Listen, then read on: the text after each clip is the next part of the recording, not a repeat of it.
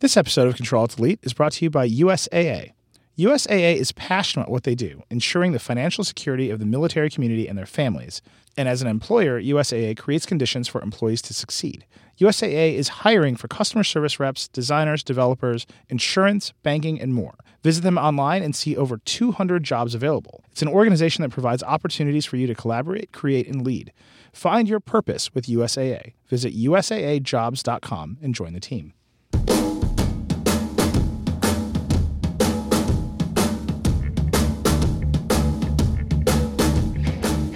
Hello, and welcome to Control Alt Delete. The podcast is great as the Nokia 3310, which is great.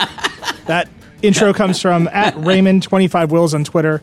We love your intros. Keep sending it. They're bringing the 3310 back. Do you see that, Walt? I didn't see that. There's no. a whole there's a whole thing. They're going to reintroduce the 3310 at MWC next week.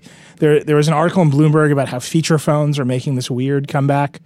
It's just, it's strange times. Anyhow, I am Neil Patel. I'm the editor in chief of The Verge. I'm joined as always by my friend, uh, the Walter Cation himself, Verge executive editor, Recode editor at large, Walter Mossberg. How you doing, Walt?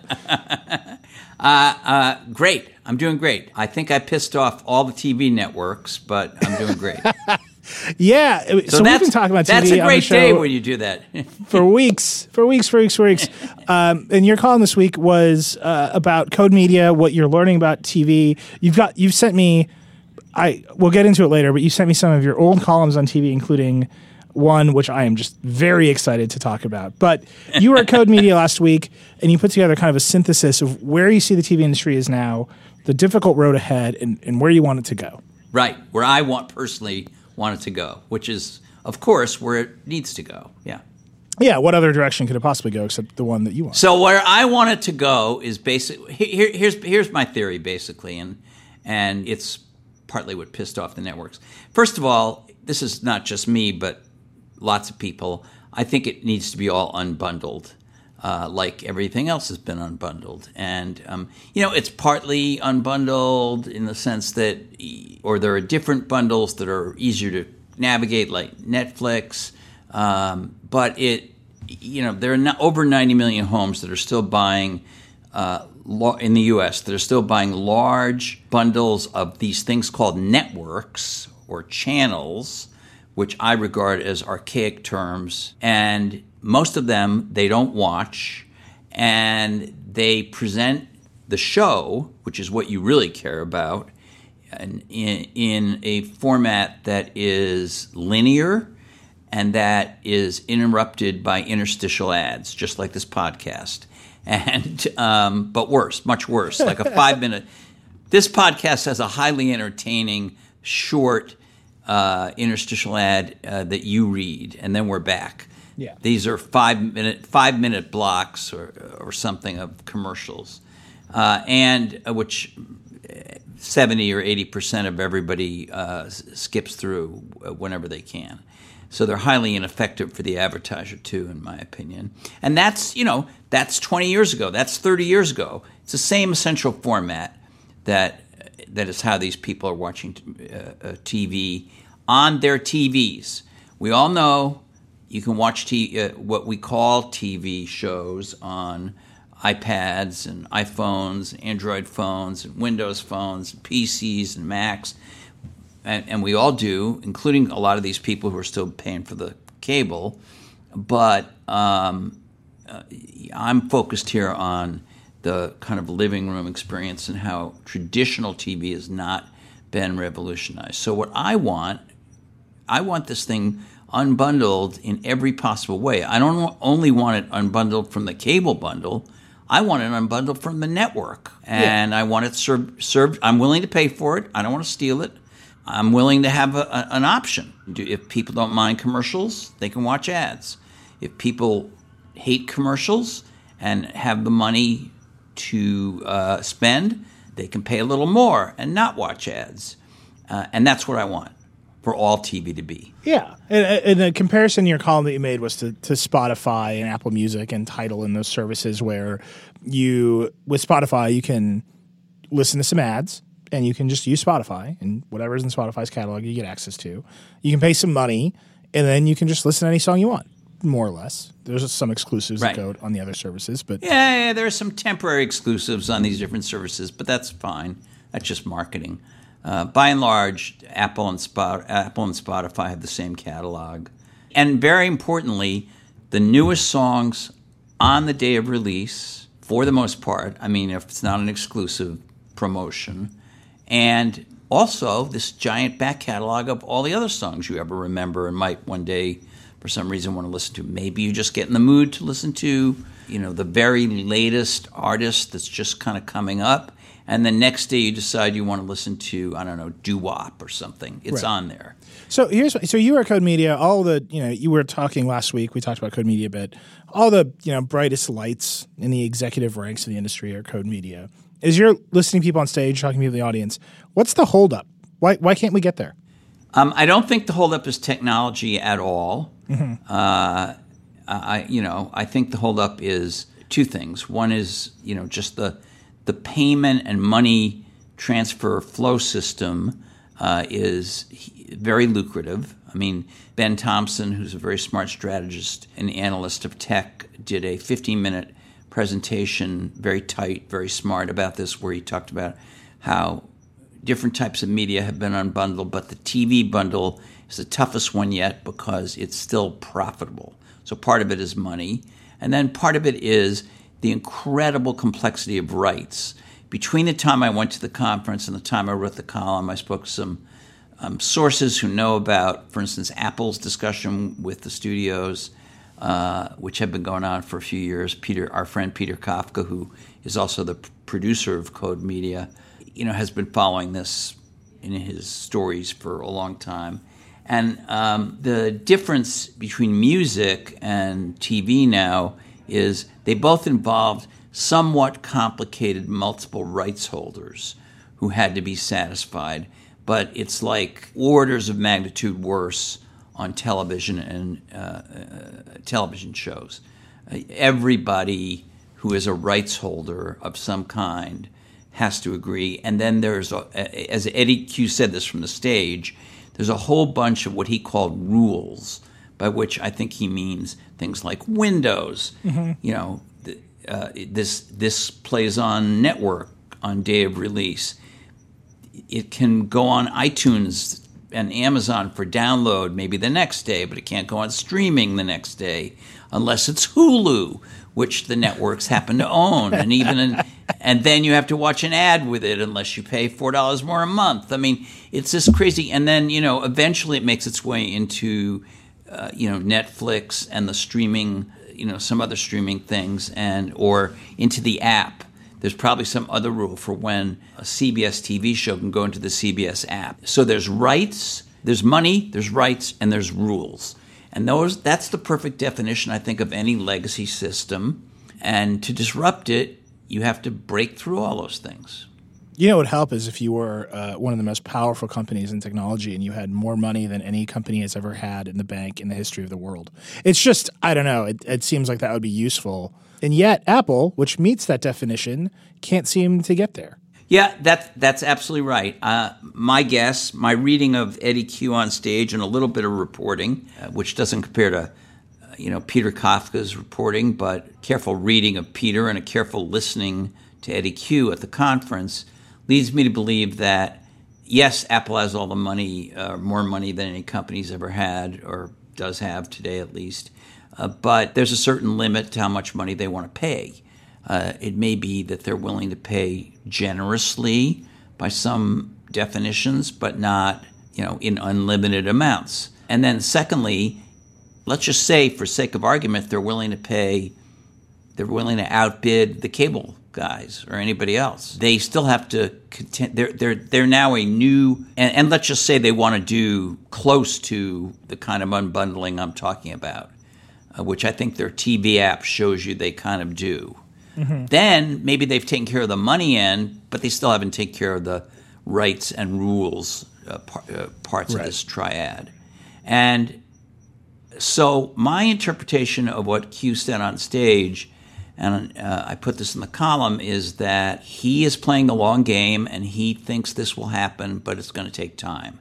And the reason I know this is that when people kept hammering him, Peter on stage and some people from the audience kept hammering them. And this And one person from the audience said, "Why don't you stop buying back your shares and just great. and just give us a la carte TV?" And he didn't directly answer the question, but he instead he decided to tell the story, and he claimed that nobody has said, told this full story before.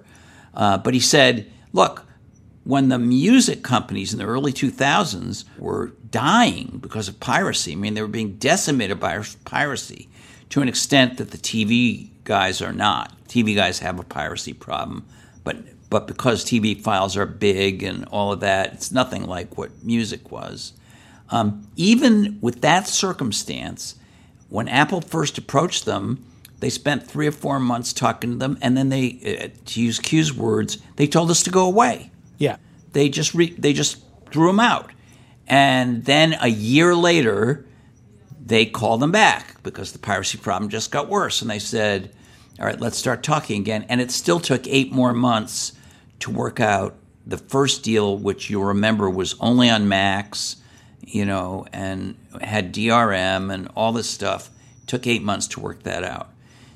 This is a much more complicated problem. So my reading of Cue was not that Apple given has given up, but that they're they're just waiting for the situation to get more favorable. So here, the situation getting more favorable is an interesting. It's not going to get more favorable on its own, right? And the way you brought up at the very beginning, we actually watch more TV on more devices than ever before, and that's worth unpacking a little bit. But the second thing I'll say is, you know, I have this deep, dark past as a lawyer, and I was really interested in copyright law. And one of the things that is different about music and television is that the way the deals are structured for music, songs last forever, right? You don't put out a song and then take it back and create demand for the song again. You just put it out in the world. So the the songwriter, the performer, the label, they all have some rights in the, The song. publisher, The the publisher. thing called the publisher. Yep. Um, they, you know, they put out the song, they license it to car commercials, they expect people to buy the record. You, but the expectation is that once the song is out in the world, thus it shall be, right? And you, there's no taking it back, Right. Because songs are so No, widely right. distributed and they're everywhere. With video, eh, particularly yeah. television and movies, the expectation with these windows is it's the distribution is so tightly controlled because when you had physical video, re, like rolls of film or whatever the hell, reels of film, uh, Or film, or tape or, or big tapes, tape, roll, or broadcast from giant a TV. tape cassettes. Yep. Yeah. Or, you know, even in the early days of TiVo, you could broadcast it, record it, but it was physically stuck on the box in your house. The expectation was the distribution was so hard that if you controlled the distribution, you could make money several times on a piece of content. That's where Windows come from. So first, you know, for a movie, you have the first window in the theater and everyone rushes the theater because your movie's so good and you've marketed so well and they all pay a ticket. Then you take it back and no one can watch it anymore. And then you put it out uh, you know, to, to buy on Laserdisc, you know, in the 80s. Uh, and every, you know, the people who really care, they buy the Laser. Then you put it out on VHS. And the people who care a little bit buy on VHS. Then you put out the ones that Blockbuster can rent. You make cheaper copies with all the features. And Blockbuster signed a deal with you, so they put out the rental ones. And then finally, you put it on HBO because HBO pays a, uh, a higher fee um, to put it on premium cable because they're paying subscribers. Well, and there are then you take it back from you- you HBO, forget- and then at the very end, you put it on ABC at 8 p.m. on Sunday night with commercials, and you take the, the least amount of money, and then you license it to TBS, right? Like, And somewhere somewhere in there, it's on an airplane. Yeah, and then you and then you license, and then finally at the end of it all, right? And then and then you know, and then ESPN's running it at 1 a.m. on a Tuesday night because they have nothing else because Yeah. at that time ESPN just showed like ping pong tournaments. Right. that was a very lucrative business for these companies. Oh, and then Yeah. you, you take it out of the United States and you license it again in, in England and in Germany and France and China and, and right. So you, the, the the fundamental notion was that video was scarce, that you could take it back from the market and create demand and release it back to the market for money one more time. That notion has never been true of music ever. So, you know, when when Cue's like, you know, the labels hated us, he could wait them out because piracy was just destroying the only business they had. So if they wanted any money, they had to they had to come crawling back. I think there's been a lot of destruction of the, the video business model, particularly the fact that video is not scarce anymore. But there isn't this one existential threat to television or movies the way that there was for, for music because they are still windowing stuff. They are still making HBO buy it to put it on HBO Go and then taking it back and then giving it to Netflix and then taking it back and then putting it on TV. They're, they're doing that left and right. They are putting the movies in theaters and taking back. The TV networks, you know, CBS doesn't let you log in with your cable credentials. You have to buy CBS All Access, which I think is horrible. But Fox will let you log in with your cable credentials. Some of the stuff is on Hulu. And so they are creating this artificial scarcity. And I, I just wonder, I don't know if Apple can wait that out. Like, it, there's nothing natural about that system that's going to break it. And Apple clearly, I mean, you know, I, I'm just telling you, I, I am not quoting him because he didn't say this specifically, but I think it's, it, it's, it's a fair interpretation of what he said on stage that eventually they will be able to get something done it's difficult and they have to wait it out. Now, I disagree with you a little bit in that I think some things are going on that maybe aren't exactly analogous to music because mm-hmm. I think your, all your all your points are right. I mean, hey, you didn't even mention the worst one terms of creating scarcity, which is Disney taking yeah. the most beloved cartoons of, of, of children that you know Snow Snow White or whatever whatever it is, and and releasing them um, uh, first in the theater and then taking them away, even on DVD, releasing them on DVD and then taking them away and not re-releasing them for like 10 years and then yeah. a big marketing campaign for the first time in 10 years we're taking it out of the Disney vault yeah. and we're re-releasing it and it's you know maybe it's been remastered or something but it's basically it's the same thing thing uh, it, it's not like a new they do have new versions but I'm talking about the original beloved versions and yeah. they've done this with all they're great animated movies. So um, I mean that they're they're you're right. They're they're masters of it, and it's a big part. But there are a couple of things happening. One is, and this is particularly for TV, their main distribution channel, uh, not their only one, uh, as you pointed out, CBS All Access, HBO Go, HBO Now, you know, Netflix, all the things you can get on a Roku or an Apple TV or uh, an Amazon Firebox, uh, whatever, uh, is a distribution channel. But their main distribution channel, which is cable and satellite, is not collapsing, but is certainly going down. Yeah. And there's some point at which, you know, I, I used some a report, uh, I linked to a report in my column that showed, I think, 93 million homes in the U.S. There's about 100 and, I don't know, this is some reader will probably tell me I'm wrong, but I think it's somewhere in the vicinity of 110 million homes or 115 million homes in the U.S. 93 million of them have cable or satellite, uh, and that dropped in this particular quarter, which was I think the the second or third quarter of last year. In that particular quarter, dropped by 600,000, which is not tiny, but it, it's not collapsing yet. But if that keeps going, if the drops keep getting bigger, then it accelerates, and that's one way in which the situation changes and, and, and more pressure uh, is put on them. Because if they're because their money comes from Comcast and and DirecTV and those guys paying them a fortune for uh, you know retransmission rights and transmission rights, and obviously they'll have less money to pay if people are not subscribing. That is a change over time. I don't know how much time. I don't know how big a change I don't know how bad or hurt, but it's that's the direction it's going, and that so that's one thing. And then the other thing is competitive sources of programming. It's you know I don't care how many Emmys uh, Netflix has won. I don't care how many Amazon has won.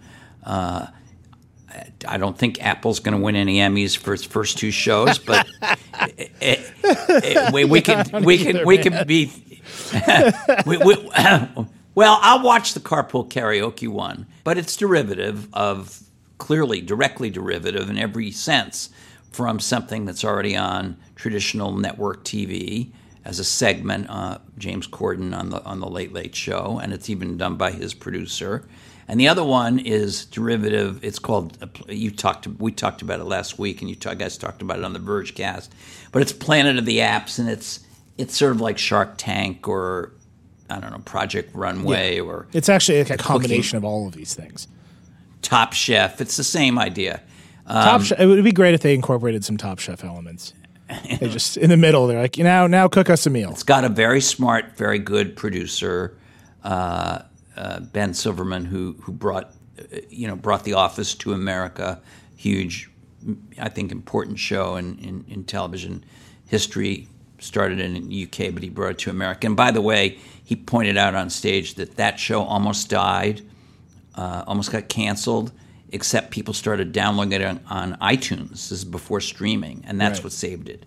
So uh, that was one of the very first moments when when when a tech video service had an impact on uh, you know the big bad networks. So I, I you know I think if, if if Apple again it's just we don't know, but it sounds to me I'd be willing to say on I am willing to say I am saying on this podcast that I suspect Apple will do more and more uh, TV and hopefully more original TV. And so, and they, they may not be the only one. Other people will do it. And so that's another pressure point on them. One pressure point is their distributors having less and less money, fewer and fewer subscribers, and the other is more competition from outside the studio uh, system You know, itself. the other thing Cue said, which is we didn't talk about at all hardly last week, and it kind of went unremarked upon generally, um, is that he thinks there's a huge future in interactivity with the Apple TV. That you're going to watch CNN and they're going to do an opinion poll, and you're going to pick up your iPhone, and you're going to vote in real time, and that you know, and that's going to do something, or you're going to be watching Planet of the Apps, and they're going to say now the audience will vote on which app, and you, you know you can vote. Pretty much all the interactivity you thought of came down to voting, but so it goes. Uh, no, there's a little more. There's a little more. Can I just say before you go on because I, I just think it bolsters your point. So he said so. So the Code Media Conference and all of our code conferences tend to have an evening set of speakers, and and then you know, of course, they go through the day the next day, or in the case of the bigger conference, more than one day. And um, he spoke at night, and, and and sometime in the morning the next day, Dan Rose from Facebook spoke and talked about how they're going to put an, an app on Apple TV. And I immediately thought, well, there's your interactivity. I mean, the app will probably be very heavily video, but still there'll be likes, there'll be comments. The Apple TV remote does allow you to dictate words uh, and certainly uh, indicate likes or, or loves or all those different things. So I think that's that's going to be very you know, and that's not voting. I mean, in, in a way, it's voting, but you can also leave comments and so forth. So I can imagine that that would be an interactive app. Well, so what's interesting to me about that um, is, first of all, most people think of interactive video entertainment as video games. And video games are very popular. Uh, and there are big companies that make big pieces of hardware with huge audiences and install base and app economy, the whole thing in video games. And so every Right. time I, you know, I hear this, I'm like, you're just talking about video games. And I actually thought back to when the Xbox One came out, uh, and I, I'm going to eventually make some sort of video about this, I promise. Um, but we have it on video. The guy who started Xbox Live, he's talking to me about the new Xbox One. Um, and he's like, American Idol is the world's biggest video game. You watch a one hour cutscene, and then there's an interactive period where you push a bunch of buttons. You, you know, you text your vote, you call your vote, and then there's a one hour cutscene where they tell you what happened after you pushed all the buttons. That's a video game. Right. We should do that with the Xbox. And that was Microsoft's big plan for TV. We're going to make TV interactive. They called them app channels, and it went nowhere because of this thing that you want, which is asynchronous entertainment, where you sit down, you tell the TV what you want to watch. It doesn't matter what show or, or what network or platform or whatever, and it shows it to you. And if you build interactivity into it, then either you have to play the game, and I don't think Apple's really talking about games, or it has to be live so that your feedback to the performer or whatever is meaningful. And I, I don't think I think when I hear TV companies say their platform will enable interactivity, what they mean is the only way to interact will be on our platform, so everyone will have to pick our platform. But that's not actually the thing in your column, Walt, that you say you want. What you want is to just watch shows. You want to lean back. You want to not. Yeah, well, that's why you didn't see me write. I didn't really write about interactivity, but uh, and we agreed we'd talk about it on the podcast. So you might be right. You know, I'll tell you, there's an app. Uh, first of all, there are a lot of there are a lot of games on Apple TV. Uh, I think a couple of thousand games on Apple But TV. I, right I, I will just I will. I will say to the audience, and, and everyone can disagree with me. A, none of them are great. They're all basically iPhone games. And two, if you really care about games, you, you should buy a, a PlayStation or Xbox. I, I understand what you're saying, but there's still there's still They're some there. interactivity in Yeah. them. There's some interactivity in them. Uh, and secondly, we're not talking about whether look when I talk about being able to call up TV shows, there are going to be people who are going to call up only TV shows you and you hate or I hate. Doesn't Yeah. we're not talking about quality. They're going there are people that love playing Candy Crush, and and that you don't need a console for that, and you and that's for all I know, it probably is on the Apple TV. I haven't looked, but the point is, it's a game, and there is some interactivity in it. I mean, there's Zillow on the Apple TV. There's a lot of things which could invite interactivity. Now, I didn't write about it because I, I could be historically wrong. This could be the one thing that unlocks everything, but I doubt it. It's Yeah. put it on. I, to me, it, like you put it on the pile. If it catches on, if even one or two apps uh, on Apple TV or one or two services on the Amazon boxes, they can do an interactivity too. They all have voice. They all have a, you know a, a smart remote. They all know about technology. Roku, any of them can do it. Um, if you begin to get these things, which cannot be delivered as easily uh, in the traditional system, just put it on the pile of things that are going to maybe eventually open the door to some kind of reinvention of TV. I don't think it's going to be all around interactivity, but it's just another thing. Yeah, and I, it just to me every time I hear one of these TV platform companies say, "Well, we're going to figure out interactivity," I think, man, I've been hearing that for a long time. And if you're gonna, if you're, it's going to be voting, why wouldn't you just have people text you? Because a, it's pretty simple. Everyone knows how to text. Yeah, but we don't know. We don't know what he's talking about. We don't know what we're going to see. That's that's very true. I'll be the second one because I think you'll be the first one. I'll be the second one to dump all over it once we've seen you know, 10, I'm just 10 bad examples of it. to to me the the thing in particular to talk about interactive TV without acknowledging that video games are a dominant part of our culture is it, it it misses the point. And when the console makers talked about interactive TV, and they're the ones making the video game, they didn't get it right. So there there's a way to go. Now, the other thing I want to bring up with you, I've got I've got this old column here, um, but before I, I, I talk about that, you talking you talked a lot about we watch TV everywhere, right? I mean, we, we watch you watch it, I'm sure, on your iPad. I watch a ton of video on my phone. Everyone's watching t- video everywhere.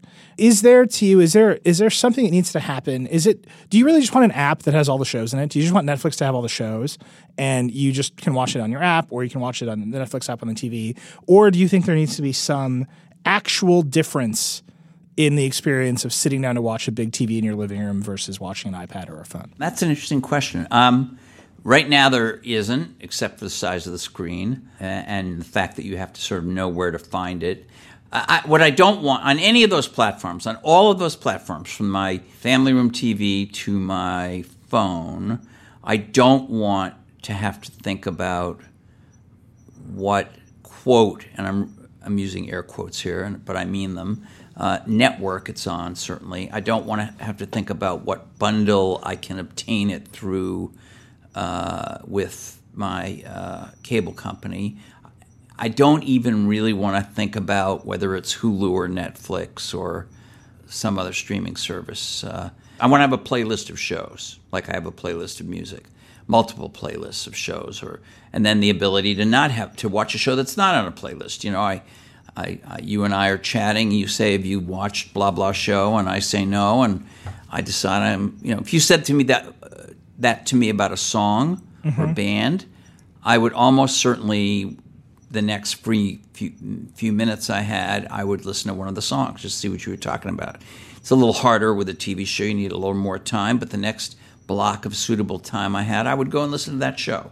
and I would and and and I would just want to speak into the phone, the tablet, the remote on the uh, on the in the living room, whatever whichever one it is, and say, you know, bring up whatever the show is you said.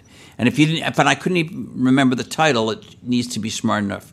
You, you said to me, "Did you see the show with this actor?" And I, I could call up the actor, and you can actually do that on the Apple TV and some of the other boxes now. That's what I want. But you're raising another interesting point. Should they be configured in a different way? Maybe with more interactivity. Maybe somebody will think of a type of storytelling that works better on a smaller screen. I'm not against that. That's all okay with me.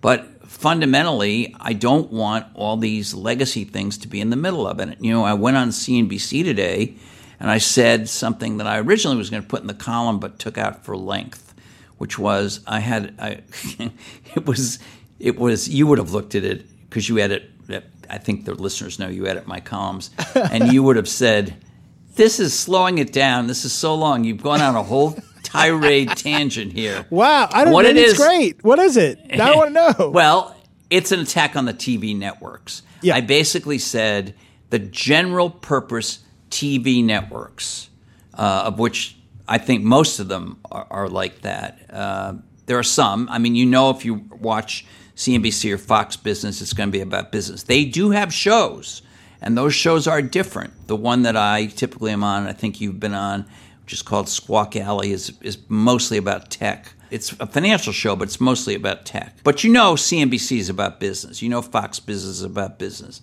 I defy any listener here to tweet either of us and tell us what is the difference between NBC, ABC, and CBS. CBS has worse shows. That Well, I- I- that may be true at the moment, but it may not have been true five years ago, and it may not be true three years ago, Right. three years from now. It does not have it does not have a sense of taste. It does not have, you know, a- an editorial voice. It does not have anything like that. It, it, it doesn't have a. It's not like you could say, well, CBS taste runs this way, NBC's taste runs this way, and the same with a lot of basic cable channels. The one I used on when I was ranting on CNBC today, and it was a rant, was TBS, uh, and I just picked them randomly. But I mean, you know, and I just said, you know, to me, it's not just the cable bundle that's bad. The network bundle, at least in these general purpose networks, is ridiculous. Yeah. There's no particular re- if you took let's talk about Saturday Night Live, which this year, for all the reasons we understand, and last year is apparently having a, a, a renaissance in its ratings and has been on TV now for 42 years, 41, 42, something like that. It happens to be on NBC. Would anyone give a damn if it moved to ABC? If it moved to TBS? If it moved to, I don't know, a- AMC? Would anyone care? As, as long as yeah, it when they when they rerun cable- SNL on Comedy Central, does anyone say this doesn't feel right? No, and you know how I watch SML, SNL a lot of times? I very rarely watch it from beginning to end anymore, which I used to. I maybe I stay up and watch the cold open mm-hmm. and a little bit, and then I get bored because you know it's uneven. It's always been it's famously uneven. There have been books written about it, and so the best way to watch it is to wait till the morning and watch the clips on YouTube, and you'll see all the highlights. It's just like watching a, a baseball game, which has a lot of dead time in it, but the highlights are really exciting. Same thing with SNL. You want to watch the highlights. You can watch. Where am I watching those? Am I watching those on NBC uh, directly on on you know through Comcast in my on my big screen television? No, I'm watching them on my phone or my iPad, and I'm watching them on a property owned by Google. I'm sure NBC is making some money off it, and I don't begrudge them that. Sure Lorne Michaels is making some money, and I certainly don't begrudge that. But I mean, the point is, I watch it in a way different way than I used to have to watch it before. And the network doesn't matter. The fact that it's on NBC doesn't matter Right. in my opinion. And so there's that's another kind of bundle. And and yet you watch. How do you choose which cable plan to get?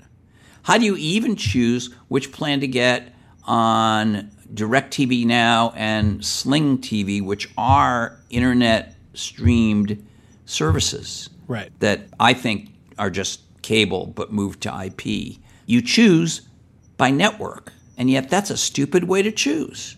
Yeah. I mean, the, I mean, it's funny because I'm sure you know, the listeners probably don't, but there's like this historical reason that ABC, NBC, CBS are these crazy general purpose networks, which is they used to be the only networks. So they had to program these random huge blocks of things to appeal to everyone. And that, you know, that's why there's like five hours of comedy and then 30 minutes of local news and then some reruns and then a morning show. And then some murder and some crime shows and some but that's cartoons not how for the kids. But they're no longer the only networks, right? But it, it, in no way are they the only networks. And I'm sure we have listeners young enough to not know what I'm about to say, which is the term network came from the fact that what are they networks of? They're really not networks of shows, they're networks of affiliate local stations, which you probably think of only in terms of local news and weather, but which in the beginning of television actually produced programming, entertainment. Uh, I don't think any of them, or hardly any of them, do anymore. They hold the broadcast over the air licenses, which are essentially irrelevant today, except for, I mean, you know, it depends where you live, but for most of the population, they're irrelevant. They're pretty Oh, we're going to get some cord cutters who are going to tell us about their, their antennas. Yeah, yeah, no, look, look, I get it. I, I cord cutters. Uh, you're right. I love you. Don't bother. Uh, take your fingers off the keys right now. I know, that, I know that you have an antenna and you're getting fantastic HD over-the-air shows from local stations, local affiliates. What are they affiliates of? They're affiliate. They have to pick, and sometimes in cities, they, this just happened. I think in Boston. One of the, you know, people get used to knowing that channel whatever is ABC and channel, uh, the other one, channel X is CBS, whatever. And sometimes they switch. It's like a business deal, right? They have a falling out with the network and they, uh, and they switch. Um, that's what a net, it's a network of the people that actually hold the over the air broadcast licenses, which, except for cord cutters and people who don't happen to have cable or satellite, which is a relatively small part of the population, has become kind of irrelevant. And so, I mean, I just think if you have a very focused network that is giving you interesting offering of programming around a certain kind of subject or genre, that's fine. That makes sense. That's a logical bundle. But a lot of the bundles we call networks are just outdated legacy things that need to go away. And then there are bundles of what so a cable bundle is really a bundle of bundles. Yep. And the real thing you care about is the show. So you're on You know, CNBC care- today, and you're saying we should shut down NBC. I'm sure that went over great. Uh, yeah, well, I, I said now, of course, I'm not talking about CNBC because CNBC is focused. Yeah. that was lucky. you know, you're, you're you're not tuning into CNBC to see you know Stranger Things. You're just not. But you know, it's interesting. We talk about taking it back and windowing. One of CNBC's biggest hits is Shark Tank, which actually isn't their show, right? They syndicated Shark Tank, and people watch the hell out of Shark Tank on CNBC. But Shark Tank originally ran elsewhere. It's these things are way. It's still it, They're- they're- but it's consistent so with their brand. It's a it's a businessy show. Yeah, no, So that's absolutely true. But it's just funny. I, you know, Shark Tank started on another network and his first run on a network, but it's a huge hit in syndication for CNBC. Anyhow, Oh, listen, I mean, Netflix has revived what Arrested Development. I can't remember what network Yeah, that every was on. show. And then they made they made a new one. They just revived the Gilmore Girls, which, if I remember correctly, was on two different obscure networks in its original run. Yeah. And then a whole nother generation rediscovered it in in in as back catalog on Netflix, and then Netflix made four 90 minute essentially movies of it. Uh, and and of course they don't re- release ratings, so I don't know how well it did, but um, you know there well, there it's is funny a fan because base you just talked about that these show. general purpose traditional networks. I think it was at Code Media. I'm not sure who, which speaker said this, but it, it struck me. Netflix is turning into the most traditional network of all. Right? They're they're just taking all the old hits from the '90s and making new ones and throwing them up on Netflix. Like, did you like Full House? Right. Here's some more Full House. Uh, and that is like a, a fascinating model for Netflix. They're, they're sort of just like filling this nostalgia void. They've got other great stuff, right? They've got all the Marvel stuff and you know all their other series. But it's interesting. You don't think of Netflix as a targeted TV delivery service at all. It's it's just got this huge array of everything.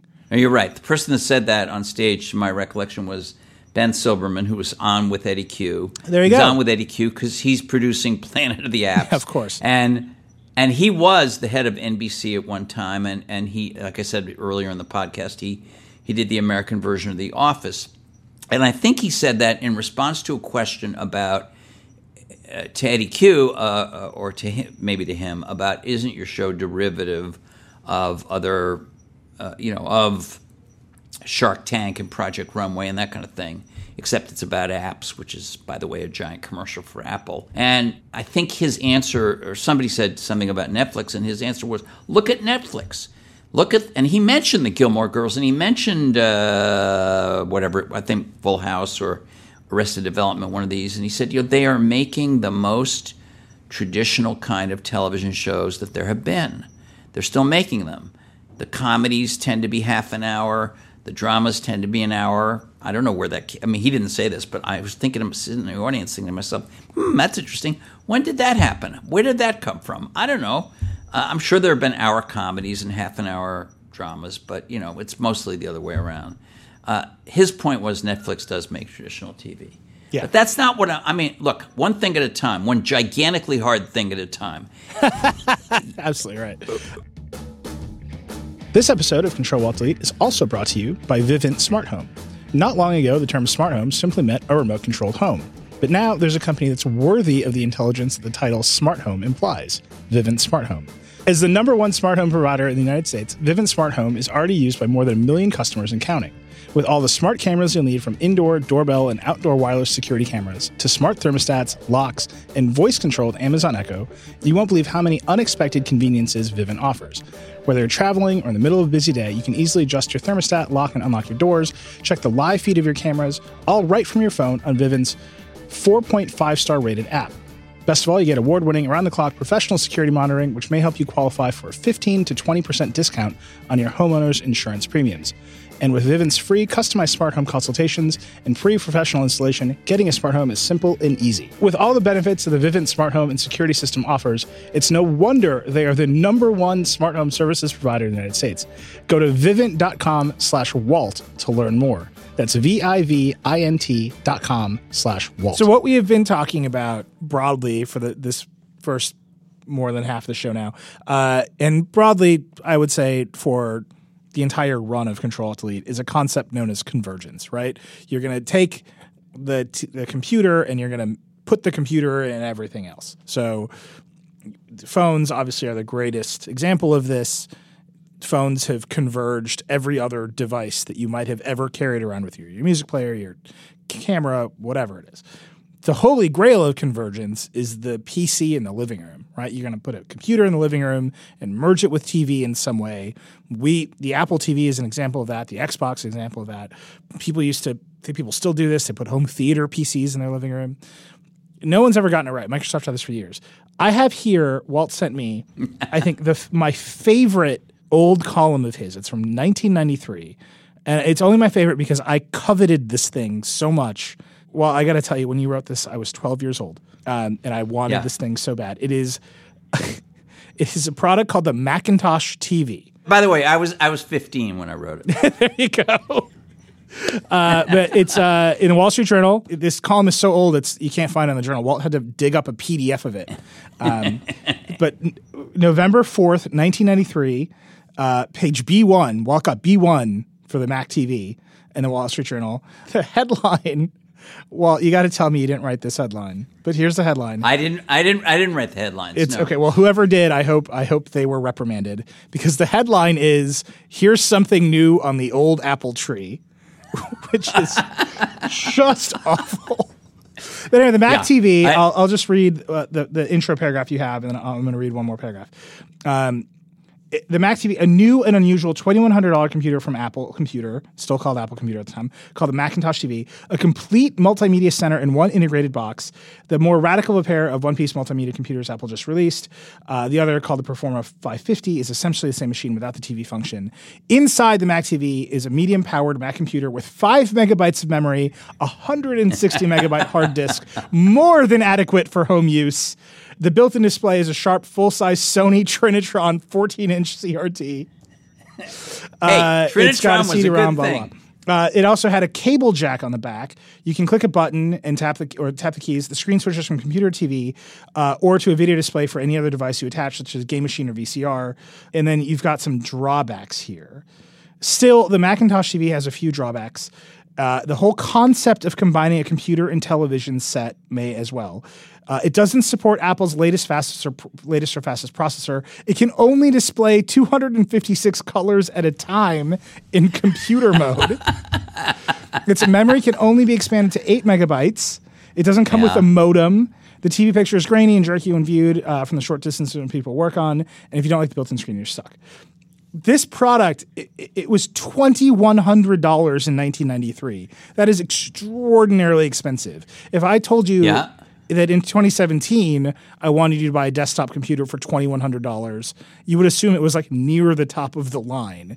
This is like a super Oh, yeah. mid-range uh, computer in apple's lineup and all in one it was $2100 its one absolute amazing feature was that it was black right? It was like the one black Macintosh you could buy at the time, and it had this cable jack in the back, and it just didn't go anywhere. The idea of you're gonna literally use I'll this bet they sold twenty five thousand of them or something. Yeah. yeah.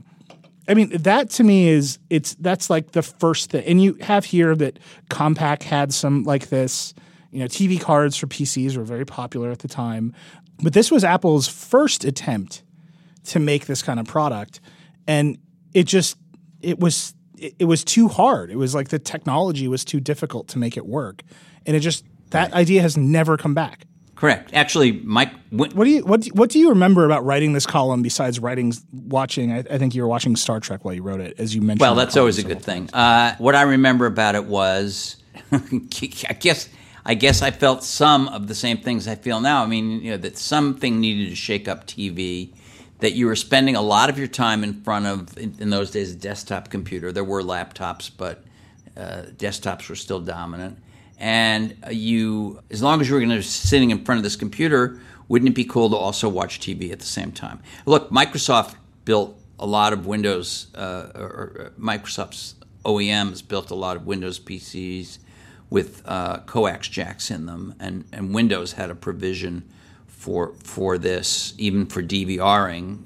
This came later, so um, and you didn't have to buy a separate card; it was just in there. You didn't have to use it, but you could use it. So a lot of people had the same idea that okay, you had these two fair, fairly similar sized. Remember, in those days, screens weren't that differently sized. TVs were bigger, but they were not nearly as big as they are now.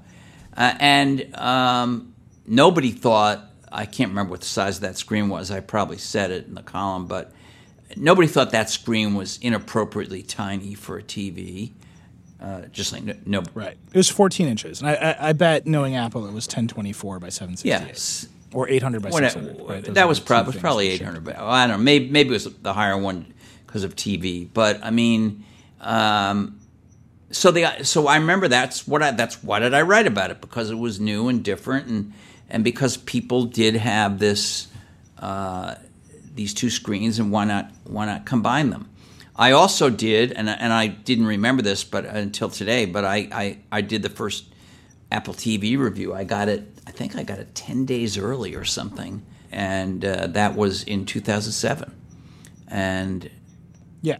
that was also in a way tied to your computer because the first Apple TV, which came out a little bit ahead of the Roku, uh, not Roku, the company existed, but they were doing audio things. Uh, it was less than a year, maybe I think, ahead of the first Roku. And what it was, and, and there may have been some smaller brands out there. This is typical Apple, right? Um, small companies try to do something and they don't get much traction, and then Apple sort of figures out a sleeker, nicer looking thing that works within their ecosystem and they bring it out. And I think that was the case with Apple TV. But what Apple TV Apple TV did not uh, give you entire programs or TV programs or movies from the internet. It gave you, if I remember correctly, it gave you movie previews, which were part of the iTunes store and still are, and it gave you like trailers, for the trailers for the movies, and it gave you preview clips of the TV shows you could download, could buy. But mostly it pulled things off your computer. And it could do it, I think, up to six computers, including Windows PCs, if they were running iTunes, the Windows version of iTunes. So um, it could be things you bought from the iTunes store, which were traditional TV shows or movies, or it could be your home uh, vid- videos, whatever. But it was a box, it had its own hard disk, and it was designed to uh, take the things that were on your computer screen and show them on the big TV screen. So in a way, It was basically a little Mac. Um, I, I pulled it up here. It's got it had an Intel processor, a 40 gigabyte hard drive, and a modified version of the Mac operating system. It basically ran. It, you, if you're a deep Apple nerd, Apple used to have this thing called Front Row that it would run on Right. computers, um, and it basically ran like a kind of a modified, weird version of that. It's all gone now. The new Apple TV has nothing to do with this product, but it was basically a little Mac that ran iTunes, and you could stream stuff, but mostly you downloaded stuff to this hard drive and then played it back. Right. So we've come a long way since then. Not not only you know, for all my criticism, the current uh, set-top streaming boxes are quite advanced compared to that. The current set-top streaming box s- services that run on them, like Netflix, like Hulu, like Amazon Prime, uh, the streaming part of it. There's also a, a purchase part of it, but um, you know these things are un- were un- would have been unimaginable back in those days, and they're they're great to have. I just think I'm really impatient about how long it's taking to get to just break through the leg- legacy. These things are pre- coexisting. These kind of all, of these things are sort of crippled. Netflix can't get brand new TV shows unless it makes them. Apple has this TV app, which is exactly the right idea, in my opinion. And by the way, it's not just on Apple TV, it's on the iOS devices as well. But Netflix isn't in it, probably for some business reason, you know. Amazon, Amazon, Right. And their big single sign-on cable feature is just unsupported. unsupported, you know. So, as a technology company and a software comp- hardware and software company, they got the right ideas. Amazon has some good ideas. Google has some good ideas. They all have good ideas, and this legacy world is still holding it all back. And so that's what I wrote in this column. It's there are changes. Certainly, it's a giant change that people are watching TV on phones, but the legacy guys still have the have this power to hold hold it back. Well, I think those that that that phones, tablets, TVs question to me. You know, I think people are always going to buy TVs. Big screens are nice to watch, but I think that the danger for all of these companies is that you know if it's just easier to watch YouTube on my phone, it, it's not like I'm missing out on some great network sitcom situation, right? Like most of the stuff they make is of pretty iffy quality, and that's fine. And they cancel those shows and put out new shows, and some of the stuff is great.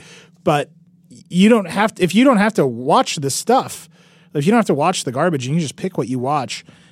And there's a lot of great stuff on YouTube, or there's a lot of great stuff on Netflix, and you're just watching on your phone because it's easier than monkeying around with one of these complicated TV indus- interfaces. That's the to me that is by far the real danger. Okay, put it on the pile. And One more thing on the pile. So here's my last question, because this is how you started your column. And we've talked about this many times, this particular quote. But Steve Jobs said to Walter Isaacson, I, I figured it out, I cracked it, I made TV, I, I know what to do with TV. Uh, and he, he said similar to you, and he talked about Comcast with you, and we, we've talked about those stories many times. But do you think he ha- he would have been able to break through this? Is this just a, a problem of there not being that singular sort of personality and vision in the industry to get the right thing done, or is it just too complicated? okay, so I don't know if he would have been able to do it. I think you know certainly it is very complicated for the reasons we discussed, and probably some we didn't discuss, but it's very complicated. I do think that one of the most singular things that Apple lost when he died young was the possibility of doing of, of revolutionizing TV. And this is not a knock on Tim Cook, and it's not a knock certainly on Eddy Cue, who was even under Steve Jobs his sort of deputy and wingman and point man, whatever you want to call it, on on the on with the music guys and, and with the TV guys, and who knows all these guys and has relationships. But I don't think, uh, you know, Steve Jobs was irreplaceable in many ways, but one of the ways in which he was irreplaceable was he was a figure in the entertainment industry. He was, you know, he was the CEO of Pixar, the most successful movie studio for X years running, uh, but in terms of, of, of box office and not just box office, but Oscars and reviews and all that kind of stuff. And he had juice uh, with these people Yeah. in a way that, again, I I happen to personally like Eddy Cue, and I've known him a long time. So Eddy has some juice, I'm sure, but he he would probably be Don't worry, Eddy. he would be the You've got. You've got. he would be the too. first one to agree with me that Steve, because he had a foot in both tech, he was. I can't think of anyone else who had as much of a significant presence both in tech and in Hollywood as him. And um, it, it, it, you know, maybe maybe Reed, uh, you know, from Netflix today is like that, but not. He's not running a, a well. He, he is. I guess he is running a studio. But so yeah, the answer is: Was there a possibility that if Steve Jobs, a better possibility that if Steve Jobs hadn't died at, at that, you know, in his fifties and was still alive today and vigorous, that more progress, at the very least, more progress would have been made, and uh, maybe the whole thing would have been broken through. Yeah, I think there is certainly that possibility, and so that's one of the big, bigger uh, kind of after effects of, of his early death. Yeah, though I mean, I, I think about it just in super super dumb ways. He was a huge celebrity, right? People wanted yeah, to meet no, that's him. right. and that that means that if you know you need to convince the musicians or the performers or whoever to get on board with something, hey, you're going to meet Steve Jobs is an invitation they want to take. And Just he was general, a celebrity. right? Mean, he was just a huge and celebrity. he was also viewed as somebody who understood the arts. He was. That was Yeah. that was how he was viewed, and that has continued to help Apple as a company, uh, where you know some of it's. I don't. I don't think, for instance, and this is, look, that there there may be more opera lovers working for Microsoft than for Apple. I just don't know. But I, I don't think in the entertainment industry people think of, my, of Microsoft as an arts oriented company, even if it is. Uh, but they do think of Apple as an arts oriented company, even when it isn't, if that makes any sense. I mean, you know, and, and that's a Jobs legacy. And, uh, and you're right, Jobs personally instantiated that. So, you know, that could all have helped. You know, uh, it's what's interesting about that comparison in particular is that Microsoft actually they don't run they obviously don't make TV shows, but they actually create a bunch of cultural products, right? They they run Xbox, they make video games. Like the video is video games art conversation has twists and turns in history that we absolutely do not have time to go into. But Microsoft employs a bunch of digital artists and a bunch of do. storytellers. And I, I think as we talk about interactivity and video and television, at some point the the video game side of that conversation, it it it, it just takes on a different role beyond, you know, this is shooter games for kids, and we start to say, hey, these are cultural products. This is an industry of cultural products that makes as much money um, as some of the biggest standard film TV studios out there, if not more.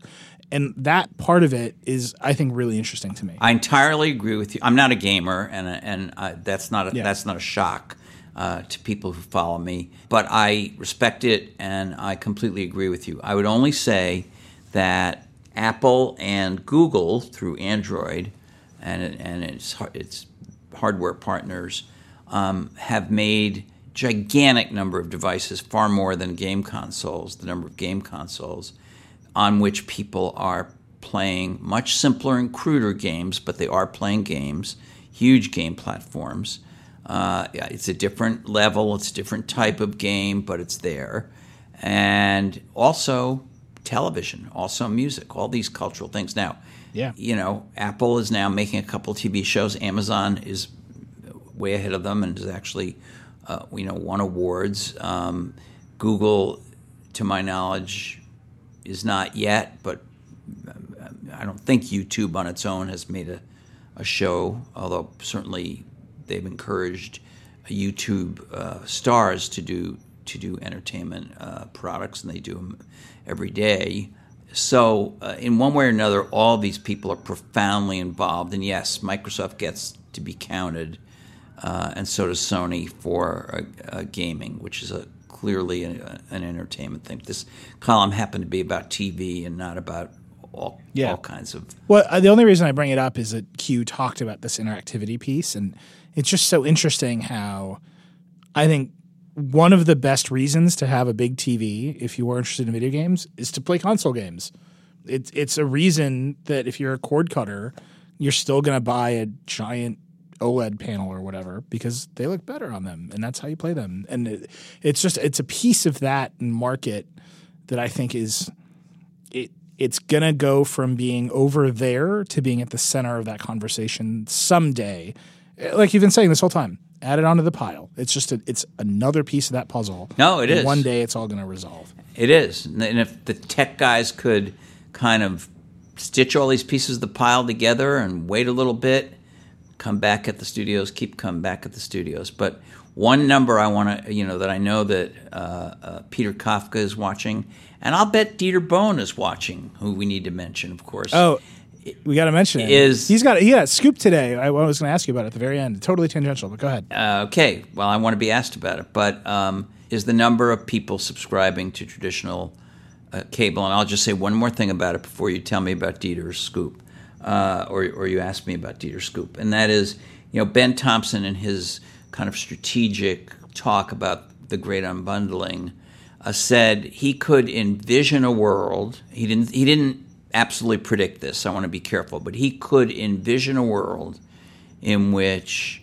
cable, as we understand it today, and satellite only basically consists of a fairly expensive all all live sports offering, and everything else Yep. migrates into an unbundled environment. I think that's. I mean, I think that's. I wouldn't say it's only sports. I think there's a bunch of other live stuff. Um, award shows. That's a thing that people like to watch live. Um, game shows, you know, things like American Idol. But I, I completely agree. I, that's the value. That's why I have a cable s- subscription. The other thing I'll say, for better or worse, here now in 2017, every cable news network has a huge spike in ratings. People want to watch live. Yeah, but I can't stand it. watch. I mean, I'll I'll watch that the way I do Saturday Night Live through clips, basically. You know, they they they probably aren't going to be off YouTube. They might be off Twitter, but you know, if Jake Tapper is going to have an argument with Kellyanne Conway, I'm going to see that. I'm going to I'm going to seriously. is it worth the investment of my time to watch C, CNN for however many hours until that happens, or to just wait until somebody tweets it with a link and then I go watch it? You know, and there it is. Yeah. So, you know, we'll see. For me, I amortized my entire uh, cable uh, subscription for the year by watching the Super Bowl. I know, Walt. I knew it was coming. There it is. I, I was waiting this whole episode for you to mention the New England Patriots winning. the I Super didn't Bowl. use that. I are. didn't use Look, those words. I just said Super Bowl. All right, Dieter. Dieter. I real quick, Dieter. I don't know if you read it yet. It literally went up while we were podcasting. Well, then I didn't read it. Uh, haven't read haven't. it. But but Dieter, he's got the Chromebook Plus. He was interested in what the hell the processor is in it. Did a bunch of digging, found trademark finds this whole thing. It's Google's processor. They're making they they work with Ah. Rockchip. They have their own ARM processor called the OP1. They got this whole thing coming where they you know they work with the processor vendors to to make the ARM chips to their specifications. That's why the Chromebook Plus works as well on ARM, where other Chromebooks that are on ARM all pretty much been dog slow in the past. But Google's doing this thing that we've been talking about, putting ARM chips in laptops and optimizing the chips. So Google is getting in this game. It's you know it's Google's way, so that they're not doing it themselves or working with a partner, and the partners get using their branding. But whatever, it's the OP1. There's a whole website that says made for Chromebooks. They're Dieter basically broke the news. He, you know, pushed them into admitting it.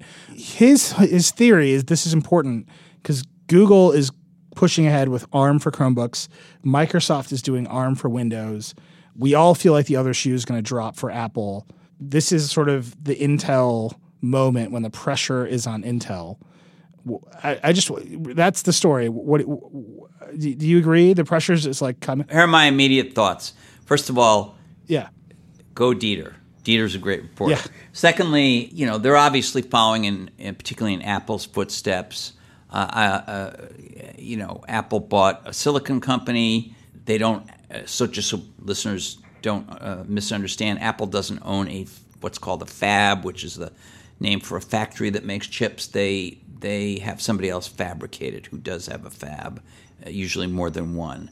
But they design their own processors, and this is a big leg up in their ARM-based devices. That is, uh, of course, all the, uh, the, the iPad and the iPhone. Uh, it's a big leg up because they can deeply and tightly integrate it with their operating system, which has been a disadvantage for Android. Uh, now, you know, we've talked about this, and we'll continue to talk about this probably on the podcast. Google's moving into hardware and um, having uh, the ability to control their silicon just like Apple does, uh, and design their own silicon with full knowledge of what's in the new version of Android and how they can interact, I think is um, necessary and smart, and it's a big deal. I think it's a big, big deal. Um, and uh, I think it does. It just puts immense pressure on Intel, which missed mobile. Uh, uh, you know, it's in some tablets, but they're Windows tablets that really don't run they do they do run. Let me be clear. Windows tablets run tablet software, Windows tablet software. But my strong guess is that most, at least this is anecdotally what I see walking up and down the aisle on airplanes or walking through Starbucks, wherever I see somebody with a with a, a Surface tablet, is most people most of the time on those tablets are running classic desktop Windows, uh, which was designed for Intel, but can run on ARM. So, you know, I, this sounds like a very smart move for Google and uh, re- just reinforces my crazy prediction about the little MacBook Yep. becoming an, uh, an ARM based machine. Or Intel's going to respond to competition and blow us all. You know. But Yeah. I don't. I don't think it's going to happen. Good for us. I don't own any stock in ARM. good for everybody. I don't own any stock in ARM. You don't own any stock in ARM. Dieter doesn't own any stock in ARM. We don't really care. We just want great gadgets, great tablets, great phones, great laptops, great whatever, you know. Yeah. And Well, that was the the big te- Dieter. Dieter was on the show last week. He had a whole section this week. I mean, it's just it's a mutiny with that kid. Um, it's true.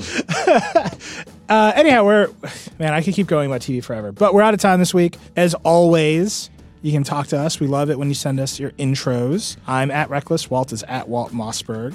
Uh, I've got a new little thing going where I'm just like doing basically notes about tech news. I'm trying to do it every day. So tweet at me about that if you like it. You don't like it. I'm having a good time. You're talking about show notes. show notes. Show notes. so I do this thing for the Vergecast. I was gonna. it was It's, yeah, but it's named. Every- it's named show notes. it's named show notes, which is a pun. Dieter's very happy that it's a pun because it's like I'm showing you my notes. Yeah. But the joke is that to prep for the Vergecast, I take notes on all the news. Yeah. And I figured I could just publish. I, could- I really like as doing opposed it. to this So I'm podcast. just gonna, I'm gonna do it every day. So show notes. But yeah, let me know if you like it. it, it it'll be. It's. I'm trying to aim for like 5 p.m. every day. Let me know if you like it. If you don't like it, I'm interested.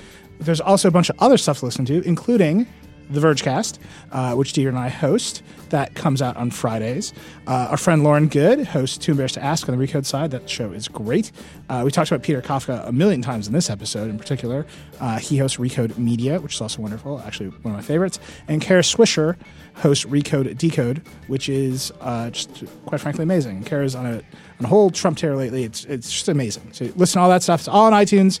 Find it all, rate it, review it, give it five stars. Uh, I'm doing a new thing at the end of our shows where I'm saying, hey, tell a friend. Tell a friend about Control Walt Delete. Buy a T-shirt. You can buy a T-shirt and wear the T-shirt, and then tell your friend about the T-shirt and make them watch. the. And a the whole sticker. thing Buy a sticker. Uh, and a sticker. C- cannot forget the sticker. We finally got swag after a whole year. While it's been asking for swag, we finally got it. I f- I have to tell everybody about the end. But yeah, talk to us on Twitter. Buy the merch. Tell a friend. Rate us. Review it. Send us intros. We love the intros so much. And we will be back next week. Thanks so much, Walt. Thank you, Nilay.